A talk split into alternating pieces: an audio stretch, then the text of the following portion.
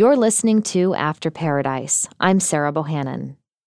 We now move to answering one of your questions. You have asked about alternative housing options available for those who have been displaced by the fire, and you were especially wondering about tiny homes and shipping containers. We now turn to NSPR's Julia Maldonado for the answer. The Camp Fire displaced thousands from their homes in November. Some are now living in other places across the United States, but many have stayed in the area and are now living in Chico, where housing is extremely limited. This lack of housing has led to RVs popping up as temporary dwellings all over the city. But what other temporary housing options are available for people?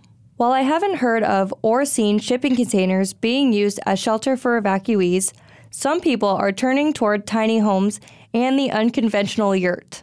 First, let's talk about tiny homes. These are temporary dwellings that are less than 400 square feet in size. They're classified as recreational vehicles and are usually attached to a trailer bed. To learn more about tiny homes, I talked with Todd Overton, the CEO of Bidwell Tiny Homes. He and Aaron Andrus started the company after the Camp Fire. We were wanting to build a tiny house for ourselves to travel around in.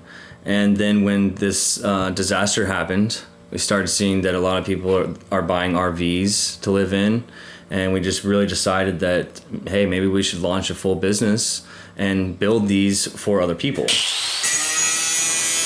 Overton says he lived in an RV for a few years, but he felt like it didn't have the durability like a tiny home does. Overton and Andrus say they have received a lot of support for the business. They made their debut at the Chico Home and Garden Show. We've spoken with multiple people that are in RVs right now that would much rather have a tiny house. They're a lot more comfortable. It's more of a house feel than an RV. They're built way better, they'll last way longer, they hold their value. Other tiny home companies were there as well. I visited a few of them. The tiny homes include a loft, bathroom, and washing machine. The cost of some of these tiny homes is as low as about $37,000. Andrus predicts these types of dwellings will continue to spring up as they've had a lot of people inquire about purchasing a tiny home. I think that uh, Chico and the surrounding area will. Uh, it's going to have a lot more RVs. It's going to have a lot more trailers because of the um, the governor's order for allowing uh, temporary housing in the, the tri counties that were affected by wildfires. Yurts are another temporary housing option that is being used in the area.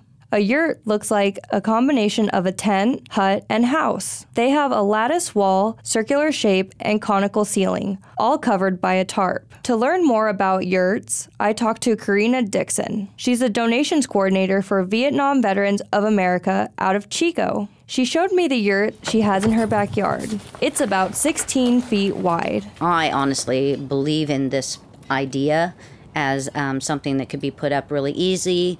It's going to be stable. In this case, we have locks on the doors, so you could literally like lock yourself in and lock your space up and feel safe. Since the disaster, Dixon has hosted many Camp Fire evacuees in her yurt. She talked about the durability and how yurts can last at least five years. If you're uh, putting it up and breaking it down, putting it up and breaking it down, then, you know, it might last longer because you're storing it. For the most basic layout, yurts can cost around $3,000. Adding other pieces like composting toilets and camp stoves will increase the price. For NSPR News, I'm Julia Maldonado.